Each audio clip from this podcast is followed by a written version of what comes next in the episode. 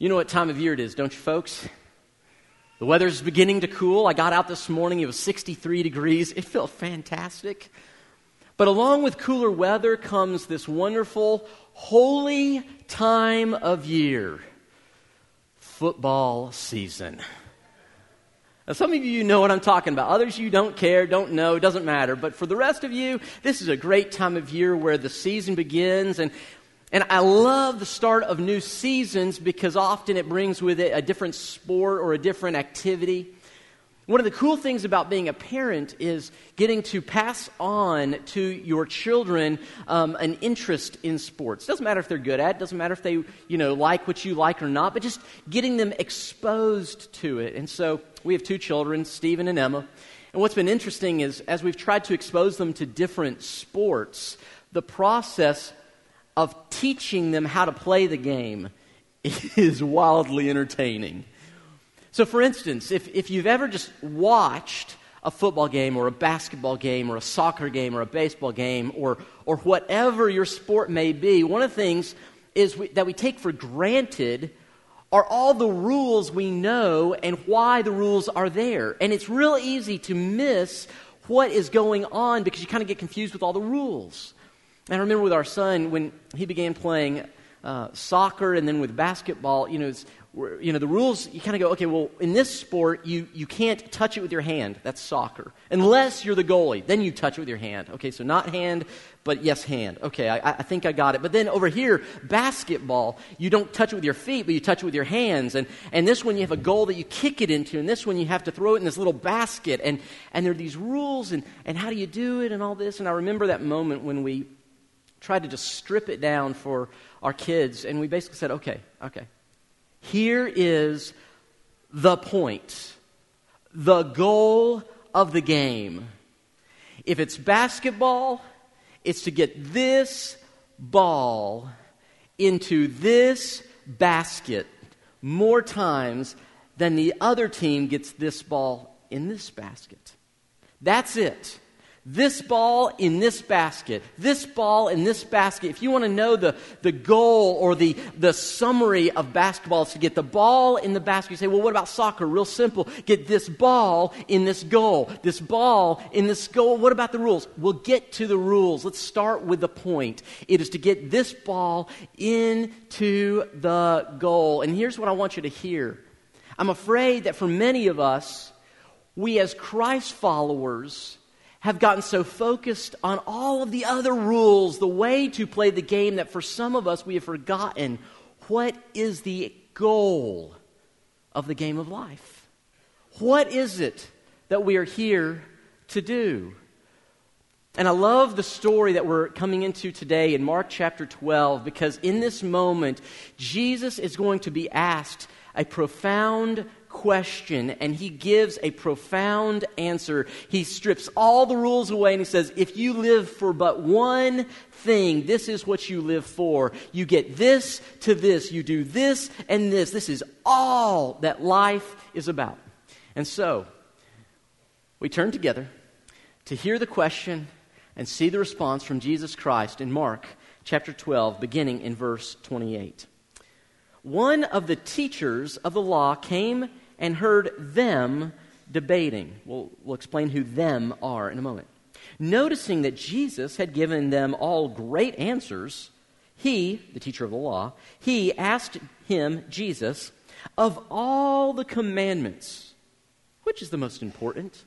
So let me sort of set the stage for us for a moment here. Remember, from the second half of chapter 11 all the way through chapter 12 of Mark is one day in the life of Jesus. This is Tuesday, according to Mark's reckoning. It's Tuesday of Jesus' last week before he is executed, crucified on the cross, buried in a tomb, and rises from the dead on Easter Sunday. We're at Tuesday. It's called Busy Tuesday in church history because so much happens. Jesus is being bombarded by questions and he is dealing with the haters and dealing with insincere questions. And this one teacher of the law, he's listened to how Jesus has responded to the questions, and he is just nailing it. I mean, he's just, all the questions, he's hitting answer after answer after answer out of the ballpark. And so this one teacher goes, Man, this is good stuff. I've actually got a legitimate question to ask this teacher. So the teacher of the law comes to Jesus and he asks one of the biggest, most common questions of their day Jesus, of all the rules in the Old Testament, of all the laws that God gives, like what, if you were to rank them, which one would you put at the very, very top? Now, this was a common question, but it didn't have any really good answers. In the Jewish law, according to the way they reckoned it, there were 613 laws. And of those laws, they tried to rank them as the ones that were the light laws and those that were the heavy laws or the important laws. So, can you categorize them? And so, one person would say, okay, well, the heaviest law is this. And someone else would say, well, that's a good idea, but it doesn't answer this other question over here. And so, the first person would go, well, you're right. So, that's maybe not the heaviest. And someone else would offer a different law, and they say, well, yeah, but that one doesn't answer this over here. And so, they can never really answer the question what is the greatest, the heaviest, the central law to rule them all. It's the one ring to rule them all, the one rule to rule them all. And this is the question that he comes to Jesus. And notice what Jesus does. Jesus does something very, very interesting here. Let's see if we can pick it up. Look what he says. The most important one, the most important law, that is, is this Hear, O Israel, the Lord our God, the Lord is one. Love the Lord your God. Now, notice this is really important here. Love the Lord your God. And he's about to show the dimensions of love. Love the Lord your God with all your heart, with all your soul, with all your mind, and with all your strength. Heart, soul, mind, strength. Jesus is about to unpack what the greatest rule is. Now, let's just pause here for a moment.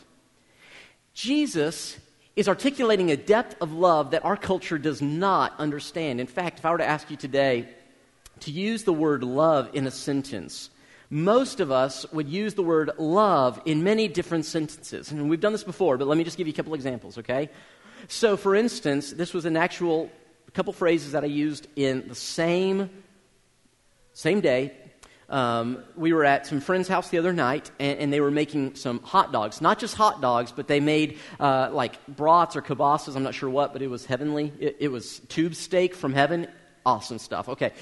And I remember that day I had earlier said this phrase I love my wife. Because I do. And then that evening, as I'm eating this meat from heaven, I say, and I love this hot dog. And you remember in high school or middle school or elementary school, depending on your maturity level, people would say, Well, if you love it, why don't you marry it? You remember that? Maybe that was just a, a natural thing. And so there's this thing where we'll use the same word to describe two completely different things. I love my wife, and I love an inanimate object. And we'd also, say, well, that's not what love is, right? So Jesus says, Let me define love for you. It's heart, soul, mind, strength. Your heart, according to the Hebrews' understanding of the heart, to them, the heart was the core of your being, it's who you are. To the Hebrews, your soul was your emotion. That was how you feel about things. Your strength is your energy and your willpower, and your mind is what you think, what you meditate, your intellect. And Jesus is saying, Love God with the whole of your being. All your emotions are stirred for Him. The will and energy of your life moves towards Him, and you are not intellectually dull, but you think about Him. You wrestle with things about Him. You study, you learn. This is what it means to love and to love well. That's the first command. And then he says something else. He says, and, notice this. The second is like, is this love your neighbor as yourself. There is no commandment greater than these. So now Jesus does something that is so important here. He answers the question by Scripture. By the way, church, If Jesus Christ used Scripture to answer his detractors or when he was in times of testing, how much more so ought we respond with Scripture when we are tempted, tested, and tried? How's that for a preacher alliteration? You should know the Scriptures. You should speak the scriptures. This is how Jesus responded and how we do. Now, he does something interesting. When he responds, he doesn't respond with one passage, but he takes two laws, he pulls them out, and he combines them and says, This is the greatest commandment and its companion piece. You can't have one without the other. This is the greatest commandment. 613 laws. He pulls it down to these two. And he quotes the first one Love the Lord your God. He begins it, though, with Hear, O Israel. That is the Shema, hear in the Hebrew, from Deuteronomy 6. And to hear was not simply to listen, but it was to internalize and live out. He's saying, Hear, O Israel, love God with everything, Deuteronomy 6. And then love your neighbors and yourself. That's Leviticus 19. And this is what it means to fulfill the commandment. Now, Today's message is going to require a little audience participation. So I'm going to invite you to take your, your notes right there. And I want to show you something that I first saw from Dr. Michael Glenn. And this is just sort of a way to envision what it means to make the goal of life. Because here's the reality your life, whether you believe that you go on after this or whether you do not yet believe in Christ and there's something more afterward, wherever you may find yourself today, the reality is this your life is far too short and far too important to waste it missing the goal. And so I want to show you the goal of life according to Jesus. I want you to draw with me on your piece of paper a triangle. Can you draw a triangle? At the top of the triangle, I want you to write the word God. God. And on the bottom sides, I want you to write the words others,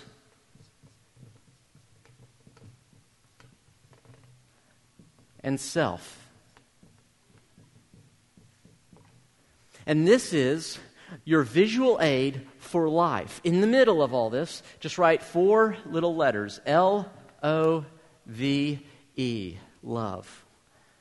This is the answer to every question you will ever face. What should I do today? Well, I should love God, love others, and love myself. How should I interact with this coworker? Well, I should love this person as I love myself and as I love God. How should I treat my spouse today? Well, I should love my spouse. How should I treat my body? How should I take care of my body? Well, I should love my body because of this. How should I respond in this situation in a difficult moment of temptation? Well, I should love God. How should I use my finances? Well, I should use them to love God, others, and self. This becomes the answer to every question that you will ever face. You're welcome, by the way. So just pull this out. If you don't know what to do, pull it out, and this is what you do. Now, God is at the top of this because we always start with God. It all begins with Him. There's this word that you'll see throughout the scriptures. It is the word glory. Everybody, would you say the word glory with me? Glory. And if you're a real southern person, you kind of let it draw like glory. And, and you just kind of get it in there, okay? The word glory, another word for that is the word weight or mass or gravity. When you think about a large object, the larger the object, it creates a gravitational pull. So in our solar system, the largest object is the sun. And because of its weight, because of its mass, because of its gravity, it controls the orbit of all of the planets. The reason we start with God, the reason He is first when we talk about love, is because there is nothing and no one else who has the weight, who has the mass, the gravity to keep the planets of your life in orbit. If you take God out of the center and put anything else in the middle of it, your life will begin to fall apart. Things will bump into one another. So you put your work into the center of your life. It does not have the weight, the glory, the mass to be able to take care of your relationship with your wife, the relationship with your husband. It doesn't have the weight to manage relationships and expectations. So you take your workout. Instead, you put yourself into the center of your life, what you want, what you desire, your goals, your ego. And your ego does not have the weight to be able to manage your children, to work well with others, to deal with finances well, to honor. Do you see what I'm saying? There's only one who has the weight, the glory, who can keep the elements of your life in their proper orbit. And so we always begin with loving God. Now, here's the thing if you love God, God is going to send you someone to love. Have you noticed this? God says, Oh, you love me? Great. Meet Bob. Have fun. Or God will say, Oh, you love me? Here's this person in your work. They're difficult. Love them. One of the things that you find as a follower of Jesus is that if you love God, He will always send you someone to love. Now, here's the interesting thing. If we go to Luke's account of this same text, what you'll find is a story that Jesus tells about a man going on a trip from one city to another, and along the way, he goes through a very dangerous place where he is robbed, beaten up, and left for dead. While he's laying there on the side of the road, two religious people come one after the other. They see him, and because they do not understand what Jesus is teaching, they continue on their way. But a third man comes. He's a good man. His name is Sam. Sam the Samaritan, okay? And so the good Samaritan, you're going, oh, that's where he gets that. Yeah, it's bad. The Samaritan comes on by and he sees this man. Now, here's what's interesting about the story we always want to argue about, well, who are the others? Who are my neighbors? And we begin to define neighbor as those who live within a certain perimeter around us. What's so interesting is this man, he's coming along and he's not driving an ambulance, meaning he's not on a mission to rescue this guy. Rather, he is passing by and sees this man in need. Now, because the Samaritan is not a doctor, he does not perform surgery. Rather, he does what he can do and he takes him to someone else who can help him in the way he needs. He gets him where he needs to go. He doesn't do everything for him, he just does what he can do. Because he is not uh, going to his own home, but he's on a trip, he can't take the man back to his house. Instead, he takes him somewhere where he may be taken care of. Here's the point you don't have to do everything for someone but you are called to do what God has given you to do. And so he goes and he finds this man and he takes him to where he's going. So Jesus answers the question Who is my neighbor? Who is it that God is sending for me to love? Here's the answer Your neighbor is anyone you run into in the course of your day who needs your help. That's your neighbor. So maybe it is a coworker, or maybe it is the cashier or maybe it is that toddler at home. Or maybe it's that aging parent. Or maybe it's that disgruntled neighbor or difficult friend. That is your neighbor. And I know for a lot of us, we say, okay, I got it. I got it. But how do I help others when I'm just not able to even manage myself? I, have got so much going on. How do I do this? Part of our problem in America is we do not understand the idea of self love. We get it all mixed up with other things. In fact, we confuse self love with what the world calls self esteem. And by the way, the world is absolutely the worst at this, isn't it? The world says you need self esteem. I love what one friend said. He said, You want to know how you get self esteem? You get it by lying to your children. That is correct. You get it by, well, your son goes out for the baseball team, and he just is horrible at it. He misses every hit. He's dropped three fly balls. The team hates him, and he's coming off the field feeling bad about himself. But what do you say? Way to go, buddy. You're awesome at this. Outstanding job. Now he thinks, I thought I did a pretty bad job, but my mama or my daddy said I did really, really well. And so they learn not to trust themselves because they think one thing, but they've been told something that does not match up to reality. So, where does loving oneself come from? Well, it comes from understanding this understanding who you are. See, self esteem is built on what you do, how well you've performed. When you made it and you were the best, when you didn't fail. That is what the world says your value in as a person comes from. But a person who understands what God, Jesus, is saying, they say, No, I know who I am. My value, my self love is not based on my self performance. In fact, the scriptures will say, You want to know where self love comes from? It comes from the fact that you were chosen. That's what Ephesians 1 says. Second Peter tells us that you are beloved, that you are a child of God. I remember uh, that really awkward and sort of scary moment as an adolescent boy when out on the playground or out with friends or and, and, and you're going to play a game and you know how it always begins. You have to pick captains first right? And they always pick the two greatest players. They pick this one and this one and then the captains begin to pick players on their team. In fact, for some of us, you think about this and you begin to get a cold sweat because of the memories that come back from that moment. You're like, oh no, please just don't, don't let me be last or, or don't let me be this. And then you start to look around at the other players and you're just like, oh, please just don't let me be after this person or that person. Now, one of the interesting things about playing the game is I was never the best athlete. And I, know that is absolutely shocking to you right now as you look at my mammoth size and physical prowess.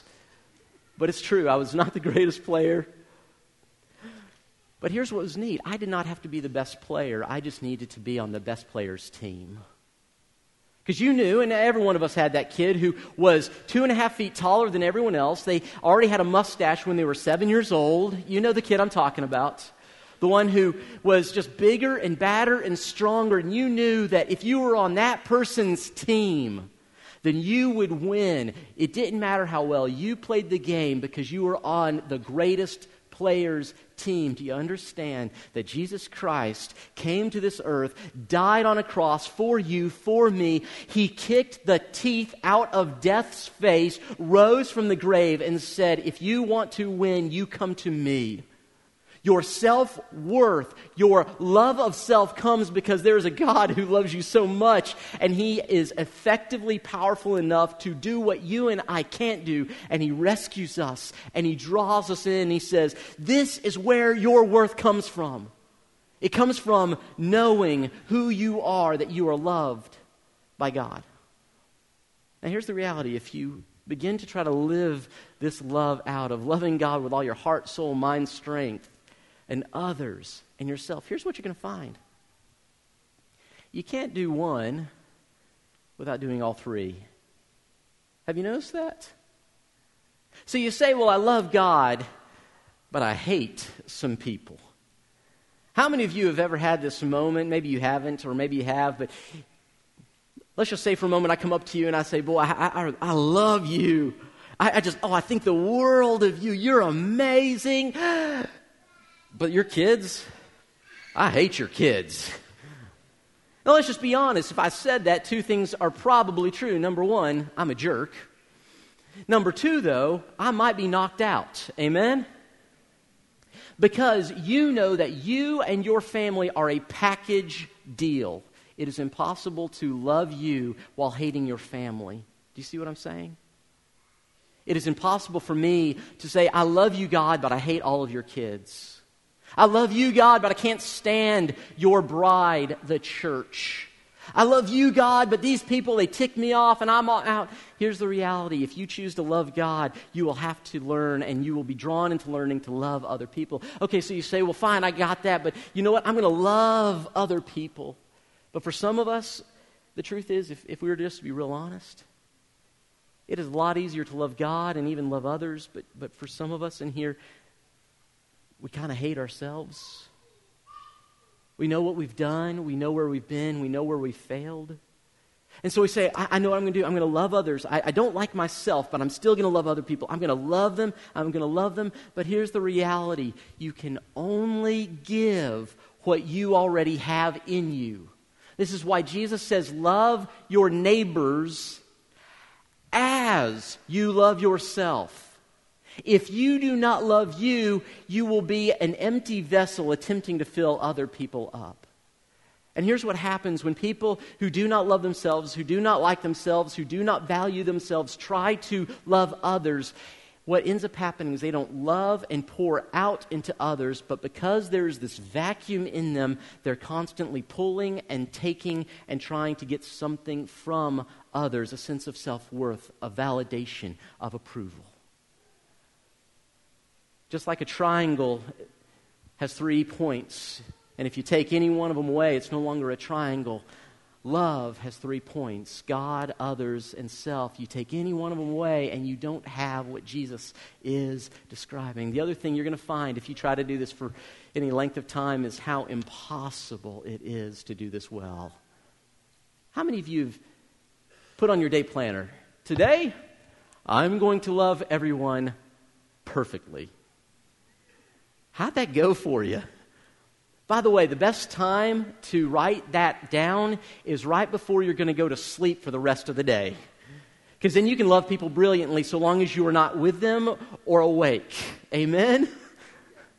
So, like, this is one of those things. I'm going to try next week to love God perfectly, every thought, action, everything. And I'm going to love other people. And then I'll be doing a great job until I get in rush hour traffic tomorrow morning or until the coworker takes credit for something I did, or my spouse doesn't meet an unspoken expectation. You say, So, how do I do this if this is so simple but so tough to do sometimes? How do we do this? I want you to see the last portion of this text, and then we're going to call in the morning because these are the words that I find so much encouragement. The religious leader, the teacher of the law, says, Well said teacher. I love this. He's saying, Attaboy, Jesus. Way to say what you said in the Bible a long time ago. Good job, Jesus. Well said, teacher. You are right in saying that God is one and there is no other but Him. He goes on to love God with all your heart, with all your understanding, with all your strength, and to love your neighbor as yourself is more important than all burnt offerings and sacrifices. He's saying, This is the thing. This is the goal.